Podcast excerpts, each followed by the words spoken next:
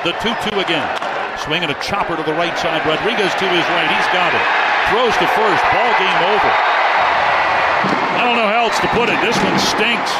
Bad call back in New York.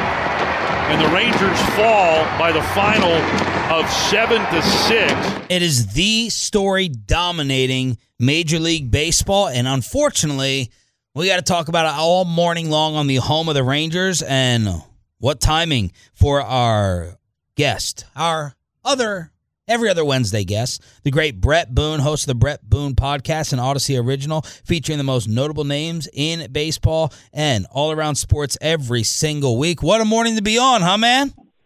How you doing? What did you think of? You guys kept you had to keep me up late to to watch the the finish. I'm out here in San Diego. I know these games are getting. Oh yeah, sorry, you had to stay up till six p.m.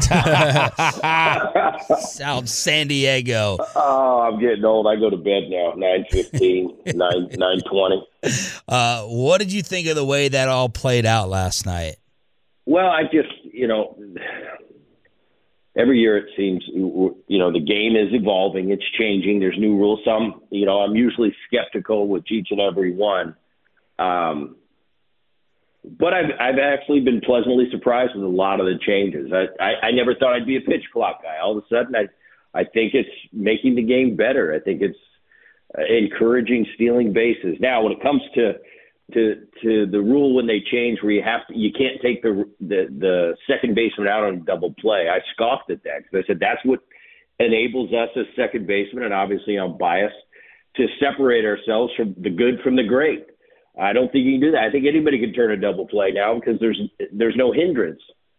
When they changed the rule about the catcher, I knew right away I'm going. This is going to be confusing because mm-hmm. there's no real clear cut rules. As a catcher, I'm I'm taught one way my whole life, and now all of a sudden you got to give them a lane, but you got to do this, and you got to. There's like A, B, C, D uh, contingents off the main rule, and I watched that last night and I and I saw it and I thought, well, he he's got a clear lane here, but what does the actual rule in the rule book say? That no player ever has has uh, read, read. by the way. right. So yep. so so it's like I don't know. It's kind of no man's land with this catcher's rule ever since the bust. You know, they call it the Buster Posey rule. But there's been problems here and there, time to time, throughout the last. I don't know how long it's been in place now. It's been in place for a while. But I saw that last night, and to change the the, the outcome of the game on that play. It was the farthest thing from clear cut I've ever seen. So thought it was a bad call, and, and the Rangers were on the on the on the bad end of it and end up losing the game. And you know, I think there's also an inconsistency because you know the Padres were playing uh, and, and uh, the Giants, and um, it was virtually the same play, and they didn't overturn that one. Like it just there's no consistency in replay now. Right. It's almost like you, you send it to a judge, and, and he's going to decide on what his eyes saw. There's no clear cut. Okay, X, Y, and Z happened, so this is the this is the call. It's like no, in my judgment, he was up the line, or he he, he didn't give him a clear lane, but the uh, another independent arbiter could say, oh, there was definitely a clear lane here. So I don't know, just not cut and dry. It's not you're out, you're safe, it's fair, it's foul it's well, I you know, in my view, I saw you know, which is I don't know, it's tough for me. Let's go back to plowing the catcher like it's always been, and uh, we won't have these problems. What was the, what was the biggest catcher collision you were ever in? I had a good one with Piazza back in the day. Oh, uh, you picked the small guy, huh? I think I was at the. I think I was on the Braves at the time, um, and it was a clean shot, and it just I, I had it and I took it. I think he held on. He had to leave the game, but he held on to the ball. I think I was out. You, you never. It doesn't matter how big the catcher is in that situation. It's you have such an advantage as a as a runner. Mm-hmm. Um, he's just vulnerable, and especially the good ones that hang in there. Uh, they're they're hanging in there for the, for the longest time, and their their job is to catch the ball and tag you. And sometimes they really open themselves up and become vulnerable. So Piazza in that situation when I got him, he he hung in there and and I got him pretty good. But um no, I I like that I like that about the game. You know, I I've always I'm a purist and I always like less less change is more. The the reason baseball is baseball and the the the game we grew up with and we love is because of the rules that have been in place. Now I understand as life goes on, things have to change. You know, it's 2023. It's not 1975.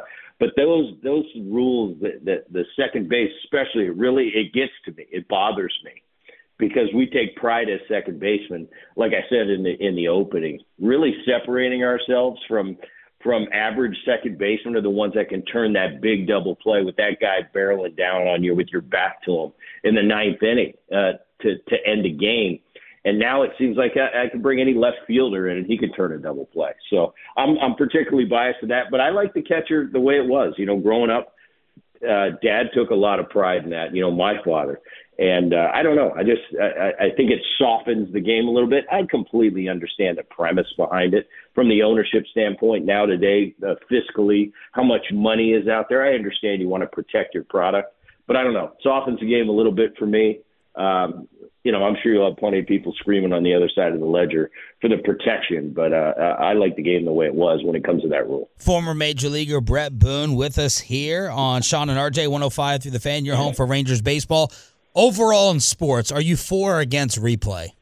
You know, I, I I'm for it for uh, that big play at the end of the game, that bang bang play at first base. Let's say we're in the postseason and they get it blatantly wrong, and everybody knows it, and the replay shows it was wrong.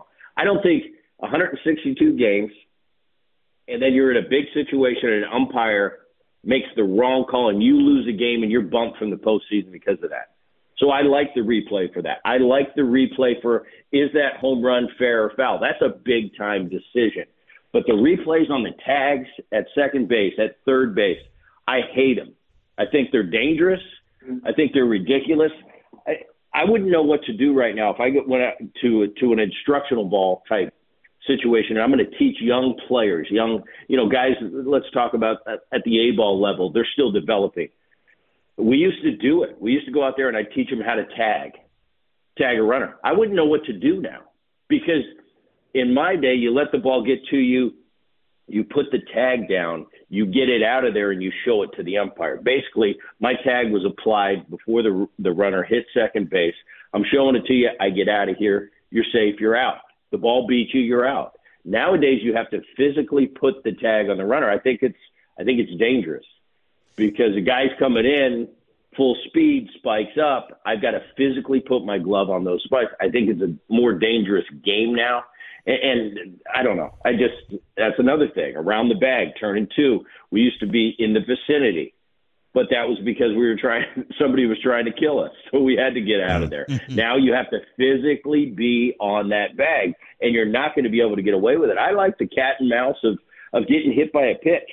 I mean, if I got an 0-2 count and it, it comes close to me, I'm going to pretend like I got hit. Well, you can't do that anymore.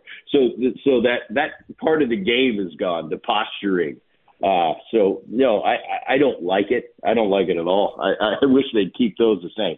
But as far as the replays, yes, I think for the home run, for the big play at first base, but the replay on every tag play, stealing second base, going first to third, uh, on a base hit, that tag it. There, no, the umpires are good enough. They can know if you got it in there, get it out of there. If the if the ball beats you, you're out. So I don't like that.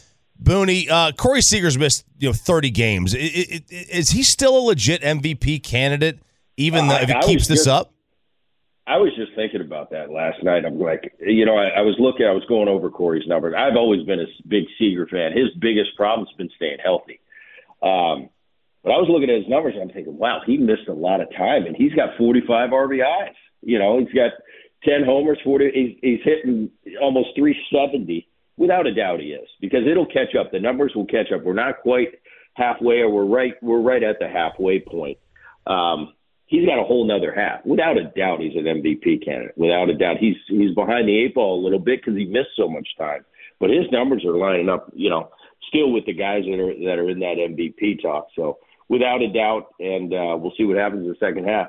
Like I said, big thing for for for Seager over the years is is remaining healthy, and hopefully he does. Who do you think on today, June twenty first, twenty twenty three, wins the American League West? American. Um, yeah, so I, I, do I have to say it? Houston Astros. Oh no. Okay. oh, it's been nice talking to you, Bret. No, I got to be honest with you. I love this Ranger team. I love this Ranger team. They've they've proven they're for real. Uh, offensively, there's no questions. This is this is a machine offensively. Uh, it, there's really no weakness. You go up and down. The obvious, you know, coming into the year with the Semien and the Seager, but now the young, you know, Jung with what he's done. Duran when he fills in, and now he's playing. He was playing short. Now he's getting his bats. Garcia's been unbelievable. I mean, up and down this lineup, there's really not a weakness. Fun team to watch. Uh, pitching, obviously, the DeGrom, you know, we knew coming in that was 50-50 whether you were going to have a healthy DeGrom all year. That that hasn't panned out for him. I think I think if DeGrom's in the mix and DeGrom's healthy, I think my answer would be different than it just was. Uh, Eovaldi is the top of that rotation. He's become a legit number one. Uh, Gray has really surprised me how how well he's done. I mean, he's been as good as anybody in the first half of the season. Uh, Dunning coming out and, and doing a great job. I think the Pens okay. Uh, but I'll tell you this: this Rangers pitching staff a lot better than I thought, and and offensively, arguably the best in the game. So I think the Rangers are for real. Rangers are going to the postseason. It's it's been a while for that, but when push comes to shove, and I'm just looking at numbers, Houston it, they they pitch so good. The offense has been a little you know, they haven't been that great this year. They're kind of middle of the pack offensively. They got some star power on the offensive side, but they've kind of been in the middle of the pack. One thing that remains constant with Houston and has for the fast, past five, six years is they just pitch. They they lost Verlander, but they still they just pitch. They got a power bullpen, arguably the best bullpen in the game. Push comes to shove, I'm going to take Houston, uh, but the, the the Rangers are going to the postseason. Real quick, are you buying your Cincinnati Reds? This this great win streak, eleven and two with De La Cruz. It's pretty cool. I mean, this kid adds a adds a, a what's it called a, a rock star dynamic to that team, almost a, a Fernando Tatis type of uh, of character. You know, I was looking at him too. His numbers in the minor leagues, unbelievable. I mean, you you see that right there, and you see I, this has got star written all over him. He's 21 years old. Uh, he's had 40, 48 at bats in the season. He's hitting over 300. I think he's played 12 games this year, and and Cincinnati's won I think 11 of them. Mm. So it's a pretty it's a pretty good. You know, is that a coincidence? I don't know. It's just a lot of young players coming together. Um, David Bell, you know, for years is, is one of my favorite teammates I've ever had. he's he's a strange bird, but but I say that in a good way uh, he's a great manager. He's it's just a matter of getting the right the right guys in that clubhouse. You know, pulling on the same end of the rope. Uh, I don't know if I'm buying it. The the, the reason this kind of came out of nowhere at the same time, they're in a pretty darn weak division, so anything could happen there. buying or selling, I don't know. It's not going to surprise me in that division if if if they come out ahead in the end. At the same time, as far as going deep into the postseason and and being a uh, a World Series candidate and winning a World Series, I don't put them in that breath. But but I don't rule anything out in that division that they're in. It's very weak. Thank you so much for staying up late for us and uh, enjoy sunny and you know what. Guess the temperature out there right now, Choppy. It's seven thirty in the morning. I would say it's uh, sixty four degrees. Sixty. God, enjoy sixty, Bret. We'll talk to you moving forward. Thank you. You got it, guys. Thank you. The great Bret Boone, host of the Bret Boone Podcast, Audacy Original. Make sure to follow the Bret Boone Podcast on the Audacy app or subscribe wherever you get your podcasts.